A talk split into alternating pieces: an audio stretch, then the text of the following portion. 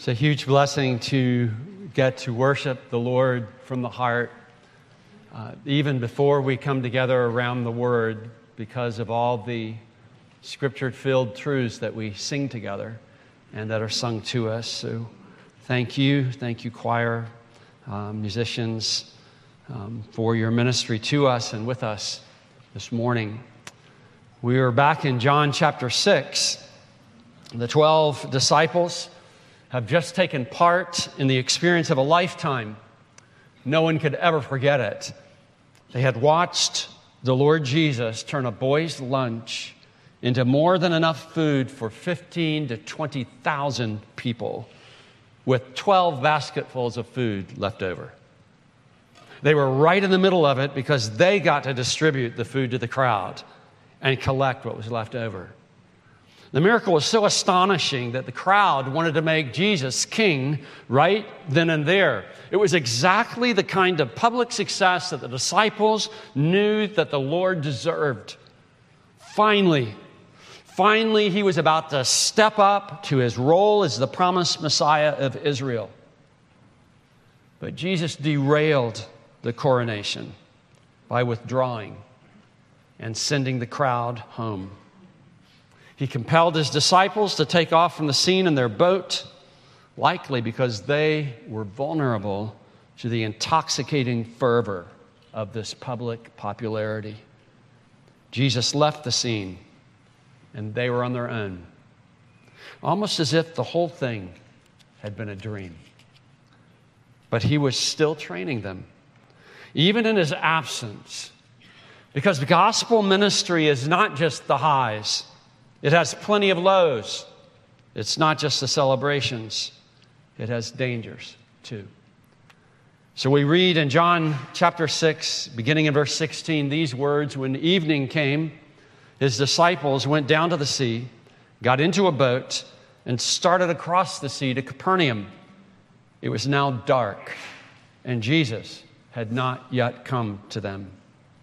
The sea became rough because of a strong wind was blowing, and when they saw, excuse me, when they had rowed about three or four miles, they saw Jesus walking on the sea and coming near the boat. They were frightened. But he said to them, It is I. Do not be afraid. Then they were glad to take him into the boat, and immediately the boat was at the land to which they were going. Well, John's account of this event is brief. By the time that he's writing his gospel, believers already have had the gospel records of Matthew and Mark for some time. So many of his readers were already familiar with Jesus walking on the water and how he rescued his disciples from the powerful nighttime storm at sea. So, what John marks out here, though, reminds us of what we would find in Matthew and in Mark but also highlights for us some commonalities about this trial on this particular night, and quite frankly, about the trials that we face in our own storms, in our own threats of darkness. So in verses 16 through 19, John talks about fear, the common threats that would cause us fear. Verses 16 to 19. And then in verse 20, really our reason for courage and that is divine presence, Jesus' own presence with us. And then finally, in verse 21, relief because of supernatural deliverance. We're going to look at these uh, brief verses with this huge message for us along these three heads fear, courage, and relief. First, consider with me fear, the common threats. And let's read this passage 16 through 19 once again, just to remind us of the elements that went together to cause such fear on this night. When evening came, his disciples went down to the sea, got into a boat, and started across the sea to Capernaum. It was now dark, and Jesus had not yet come to them. The sea became rough because a strong wind was blowing. When they had rowed about three or four miles, they saw Jesus walking on the sea and coming near the boat, and they were frightened. So, to get to Capernaum, which was pretty much Jesus' base of operations in Galilee, the disciples are planning to sail from east to west along the northern coastline of the Sea of Galilee. You may recall from last week that where the feeding of the 5,000 happened was on the east side of the lake and was in a less populated region. So they worked down to the sea, and now they're going to skirt that northern coastline to get over to Capernaum. Darkness is setting in as they begin their nighttime voyage. And several of them are fishermen. It was less than a five mile journey. They had to go along the shore, so this shouldn't have been a big problem. In fact, the next day, people are going to go back and forth across the sea uh, in a matter of hours with no problem at all. But as they got started, a violent storm suddenly came down on the lake. Mountains along the shoreline rise to about 2,000 feet above sea level, and the lake itself lies 700 feet below sea level. So you're talking about a, almost a 3,000 foot difference. And as cooler air rushes down those slopes, nearly 3,000 feet, he can turn the lake into a very dangerous place to be. And it commonly happens. The strong wind blew them away from the shore some three or four miles. So they're no longer skirting the, the, the shore in a more of a safe voyage. Now they're blown out to the middle of the sea. They manned the oars to fight against the waves and the wind, but it was no use. According to Matthew 14 and Mark 6, it was not until the fourth watch of the night that Jesus came walking on the water toward them. That means it was between 3 a.m. and 6 a.m., and they had started somewhere between 6 a.m. and 9 a.m., I mean 6 p.m. and 9 p.m. So that means they had been straining at the oars, fighting for their lives for roughly nine hours give or take. Think about that. Think about typical workday of eight hours, being at storm the entire workday, straining at the oars, making no progress whatsoever. Um, they were wet, they're worried, they're beyond exhausted. And then they see what appears to be a phantom. According to Matthew 14 and Mark 6, they thought they were seeing a ghost, a phantom coming toward them on the sea, a messenger of their impending death, their soon destiny to be swallowed up by the raging waters. And that was the final straw. So think about the common causes for fear that are brought together in this particular event. First, they, they were forced to leave what, what seemed like overwhelming success. We all I like winning better than losing every time. Okay? I, I like the celebration. I, we love victories. And they were forced to leave a scene of victory. And so you have this sort of letdown, a disappointment, even disillusionment, the psychological letdown that the whole scene starts with. And then there's darkness and rough sea and strong wind, all of these natural dangers. You know, we're kind of sealed away from natural dangers in much of our living. We have a very soft lifestyle, but those of you that are familiar with the outdoors that maybe do some distance hiking or running or, or uh, out in the woods or out on the sea know that nature can be unforgiving and very dangerous. So you have the natural dangers. And then all this led to hours of intense physical output, mounting frustration, and resulting fatigue that brought them near the breaking point. And yeah. And there we have sound effects. It's not just for kids. Um, y'all can fix whatever that is. Um, and I'll stick here if I need to. So, so you have physical and mental exhaustion going on. So you have the psychological letdown, you have the natural dangers, and then the physical and mental exhaustion. And finally, on top of this, alarming, frustrating, bone weary condition comes a strange and ominous phenomenon that looks like the end of everything a paranormal threat, really linked to the prospect of dying. Now, it's just, it's common for us to fight for life and to fear death. For one thing, uh, human beings don't know what's on the other side. They've never experienced that. And so there's all kinds of, of fears that can come with that. And then, even if you don't fear death, most people do fear dying because they don't know what that's going to actually be like and how painful it might be. And so you have this mixture of spiritual and the unknown and death itself. You put all this together, and they're in a condition um, of really paralyzing fear. They're grown men accustomed to the threats of being on the water, but they are genuinely afraid. And ironically, if you back up and look at this, they are where they are precisely because they have obeyed what Jesus told them to do. Sometimes we think this we think, okay, you know, the key to life is just to obey Jesus. And if I'm obedient, in fact, sometimes you'll hear preachers say that just be obedient and life is going to be great. Is it? Obedience doesn't ensure an easy life because you're still living in a sin cursed world with all kinds of problems. And so obedience is better than disobedience, but the reality is that the difficulties are still there. And then you add to that, you know, Jesus, they're doing exactly what Jesus told them to do, but he is not with them. And it looks like the great mountaintop experience that happened earlier is going to end in a watery grave.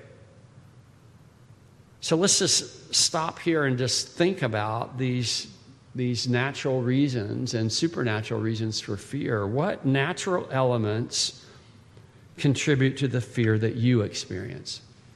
You know, just take a step back and, and if you're experiencing fear and anxiety, what is it that is driving that? Some of those things are likely common things, things that are common to humanity, things that are common to nature. And there could be a spiritual element as well. What spiritual elements are causing you fear? You might be wrestling with your standing with God. You might be fearful for what lies beyond the grave. You might have even had some kind of, of spiritual experience that has, has really scared the heebie jeebies out of you. You're so nervous you know, what does this mean? And what of these elements come from doing what you believe God wants you to do? And what come from what you know is disobedience to Him? You know, if we know we've been disobedient, we, we can reverse course on that. But if we know we're being obedient and we're still in this really difficult spot, then what do you do? Okay? Sometimes we get frustrated and disillusioned. No good deed goes unpunished. It's like, you know, I, no matter what I do, I just can't win. So you have all these common reasons for fear or frustration. Well, what then, in the face of all this, and, and really nearly everything we face would, would fall into these categories. In the face of all this, what would be a reason for courage? What would be a cure for fear? Because Jesus said to them in verse 20, It is I, do not be afraid. Literally, stop being afraid. Now, given everything that, that is piled up against them here, how do you possibly do that? Like, it's easy to say, stop fearing. You know, have, has anyone ever said, well, you shouldn't feel that way? Okay, I shouldn't feel that way, but it's the way that I feel. Now, what do I do? Okay, so why why should this feeling of fear, how, how can that be cured? How can they stop fearing? They're still worn out, they're still far from shore, the wind is still blowing, the waves are still raging, and the terrifying figure walking toward them on the water, thankfully, turns out to be the greatest cure for fear Jesus Himself. The waves threatening to drown them are the pavement for his feet. And the winds, according to Mark's gospel, ceased the moment that he stepped on board. Matthew records that Peter wanted to make sure it was Jesus, so he asked Jesus to command that he, Peter, walk on water to Jesus. It's one thing for Jesus to do it, but Peter to do it? But that's exactly what happened until Peter looked around and was fearful again and began to sink and Jesus reached out and took hold of him, saying, Oh, you of little faith, why did you doubt? Jesus gives a reason to stop being afraid with these words It is I. The, the, and typically, I'm not going to quote Greek to you, okay? So I'm not getting into a, a Greek thing, but it's, it's ego eimi. And it's, the, it's a common enough statement, but it's also the way that the Greek language puts the words, I am. When we read these words, we're reminded of Yahweh's words to Moses Tell them, I am has sent you. I am that I am, the God of Abraham, Isaac, and Jacob. Throughout history, this has ever been God's response to human fear. Do not fear, I am with you. Deuteronomy 31 6. Be strong and courageous. Do not fear or be in dread of them, for it is the Lord your God who goes with you. He will not leave you or forsake you. Or the famous Psalm 23 even though I walk through the valley of the shadow of death, I will fear no evil, no calamity, for you are with me. Your rod and your staff, they comfort me. In other words, you can deal with whatever the threat is. Psalm 46, 1 through 3 God is our refuge and strength, a very present help in trouble. Therefore, we will not fear. Though the earth gives way, though the mountains be moved into the heart of the sea, though its waters roar and form, foam, though the mountains tremble at its swelling. In Psalm 118, 6, the Lord is on my side. I will not fear. What can man do to me? And the writer of Hebrews taps into this verse in Hebrews 13 and applies it to your worry or fear about whether you're going to have enough financially. Keep your life free from the love of money and be content with what you have. For he has said, I will never leave you or forsake you. This is a triple negative. So, literally, I will never, ever, ever leave you or forsake you. So we can confidently say, The Lord is my helper. I will not fear. What can man do to me? Isaiah 41:10 our time of meditation after the choir's number. Fear not, for I am with you.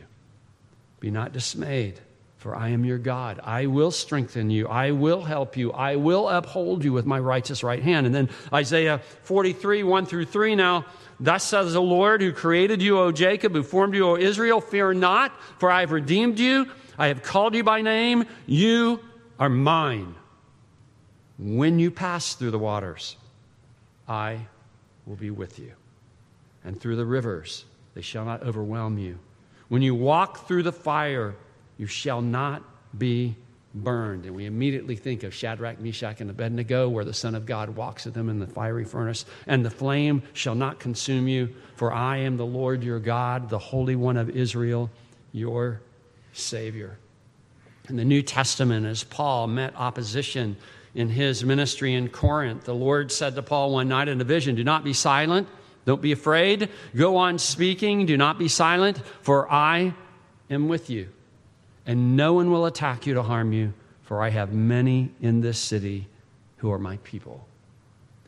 Somehow we have to keep reminding ourselves of this truth that we're not in this life alone. And whatever fearful things we face, the Lord is with us. One songwriter has put it this way Oh, my soul, oh, how you worry. Oh, how you're weary from fearing you lost control. This was the one thing you didn't see coming, and no one would blame you, though, if you cried in private, if you tried to hide it away that so and no one knows, no one would see, if you stop believing. Oh, my soul, you are not alone. There's a place where fear has to face the God you know. One more day, He will make a way. Let Him show you how you can lay this down because you're not alone. How is it that the presence of Jesus with you, and He's called Emmanuel, God with us, makes such a difference? How can that make such a difference? Well, we know why it makes such a difference, and we learn it when we're kids. Remember the difference we felt as children on our dark, to use the cliche, on a dark and stormy night, at home or on a journey, if dad or mom was there with you. Whoever you feel is strong and wise and who you know cares about you and can handle the situation makes it possible for you to sleep in the storm and be calm in the struggle and not fear a thing. And, and it's, it's the kind of thing where it's almost, it's not like you're willing yourself to stop fearing. It's that knowing that they're there creates the end of fear.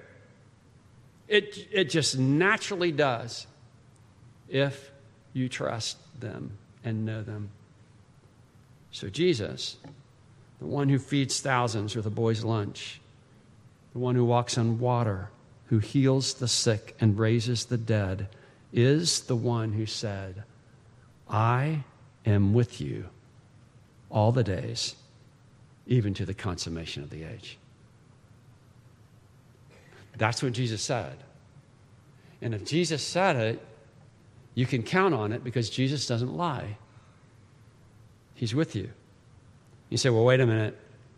That's great. You know, that, that sounds wonderful in a Sunday morning service when we just heard the choir sing and, and you know, maybe in Sunday school class or something. But, but really, come Monday or Tuesday or Wednesday or, or late Saturday night, I don't feel him close by.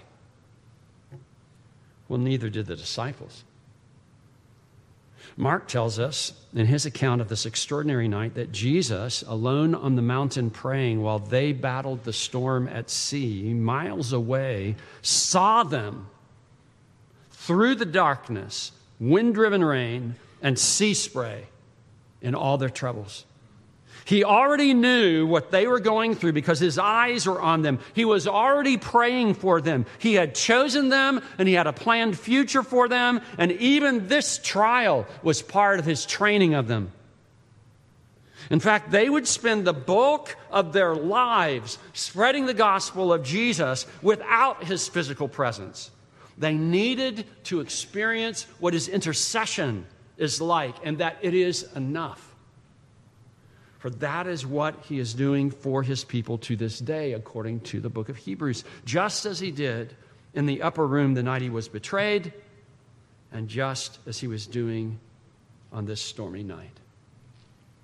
Jesus told him the night he was betrayed that he would not leave them orphans when he ascended. He would send the Holy Spirit, the Comforter, literally the one called alongside, the God who is with us. Well, and then our account, Jesus came to them, demonstrating his absolute sovereignty over the very things that threatened to destroy them, the very circumstances that caused them such frustration, fatigue, and fear. So Jesus promised that he would be with us all the days, even to the end of the age. How does your perception of whether Jesus is with you or not change the reliability of that promise. You know, some, sometimes our feelings run away with us, and we need to step back and say, wait a minute, okay, where's this coming from? And, and why is it there? And what's the solution? And let me think about the realities here.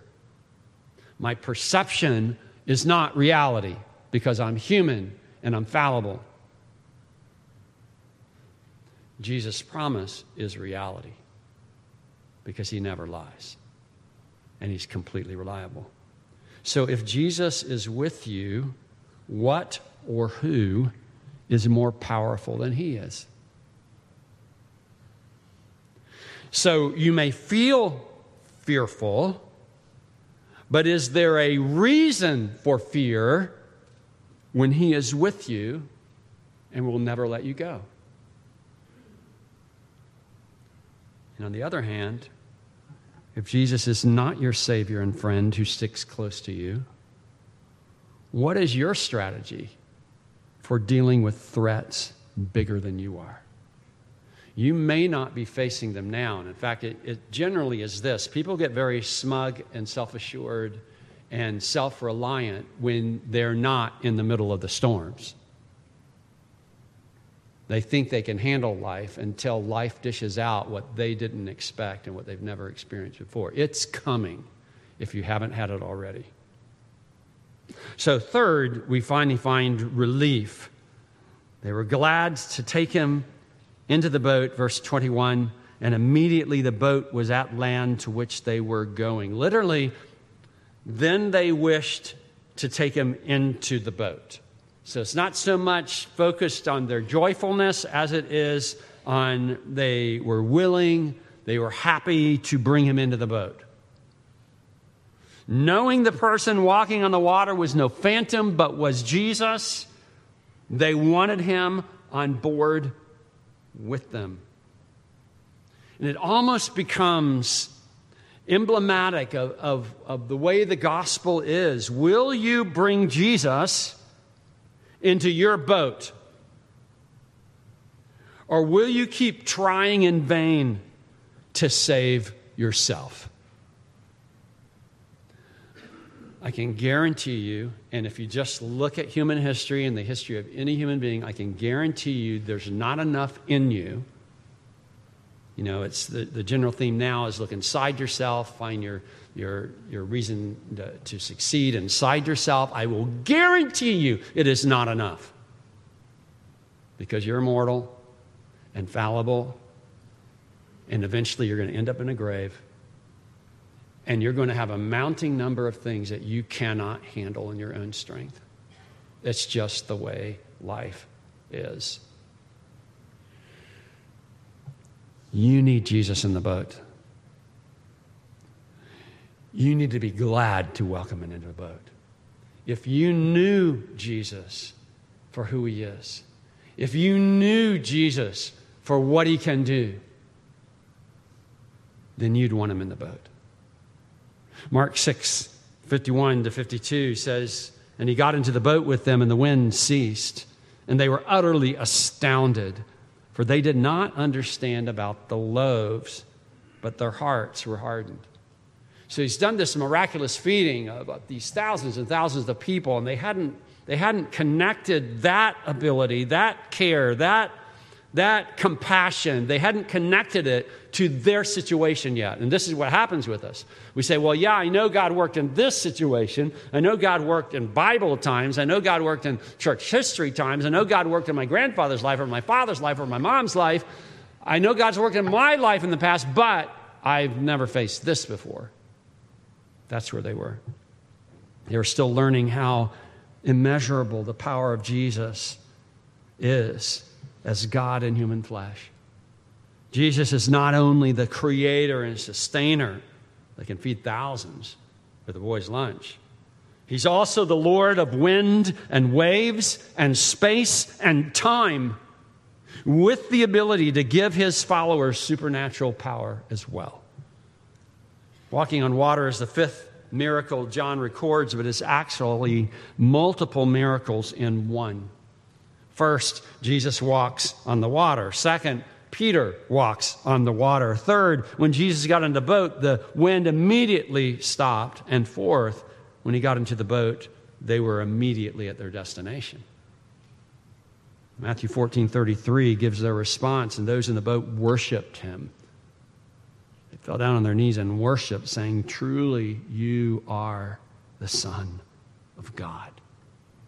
And that is exactly the reason John includes this miracle in his gospel. In John 20, he explains Now, Jesus did many other signs. Remember, those are miracles with a message in the presence of his disciples, which are not written in this book, but these are written so that you may believe that Jesus is the Christ, is the Messiah, the Son of God, and that by believing, you may have life in his name.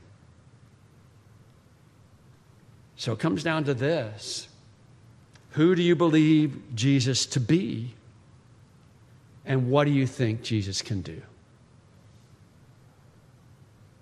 If you take the testimony of the gospel writers, if you take the testimony of the apostles, if you take the testimony of the prophets that talk about his coming, then you know Jesus can do everything that needs to happen. He has no limits on that. And you know Jesus has a heart of compassion to save you and to pour out his lifeblood to do it. So, who do you believe Jesus to be, and what do you think he can do? And then, given who he is and what he can do, How does His presence with you change? Or maybe we should say it this way How should it change how you view the troubles and dangers that you face? Because you do face troubles and you do face dangers. The question is do you have Jesus with you?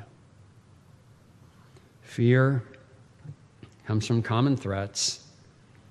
Courage, divine presence, and relief is because of supernatural deliverance. This is the way the gospel works. We live in a sin cursed world full of fearful threats, heading to the grave and then worse, to judgment from God.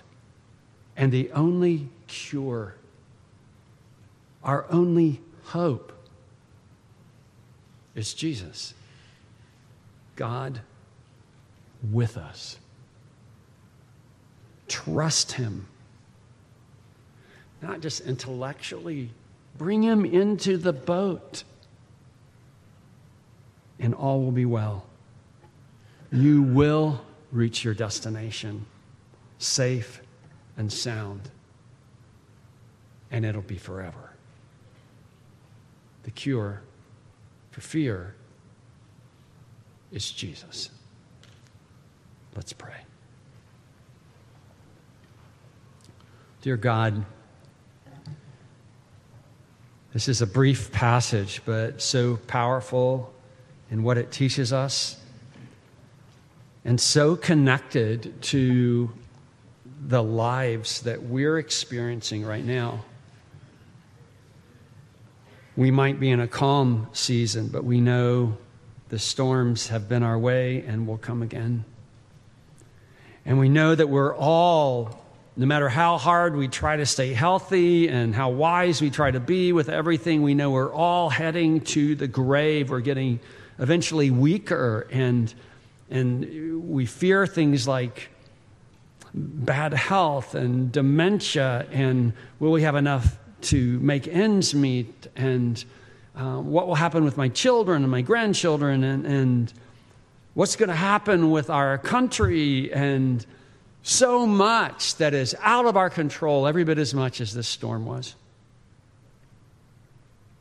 God put an end to our fear. Help us see Jesus making pavement from the stormy waves and causing the wind to cease and bringing calm to our hearts, just as one day He will bring calm to the entire universe and will be set free from the bondage to corruption and death. God, give us courage. Help us rest in Jesus. Help us trust Him. And I pray for those who have yet to do that. And I pray for those who have trusted Jesus and are trusting Jesus, but like Peter, are letting the winds and waves distract them from how safe they actually are because He is with us. We pray these things in his name. Amen.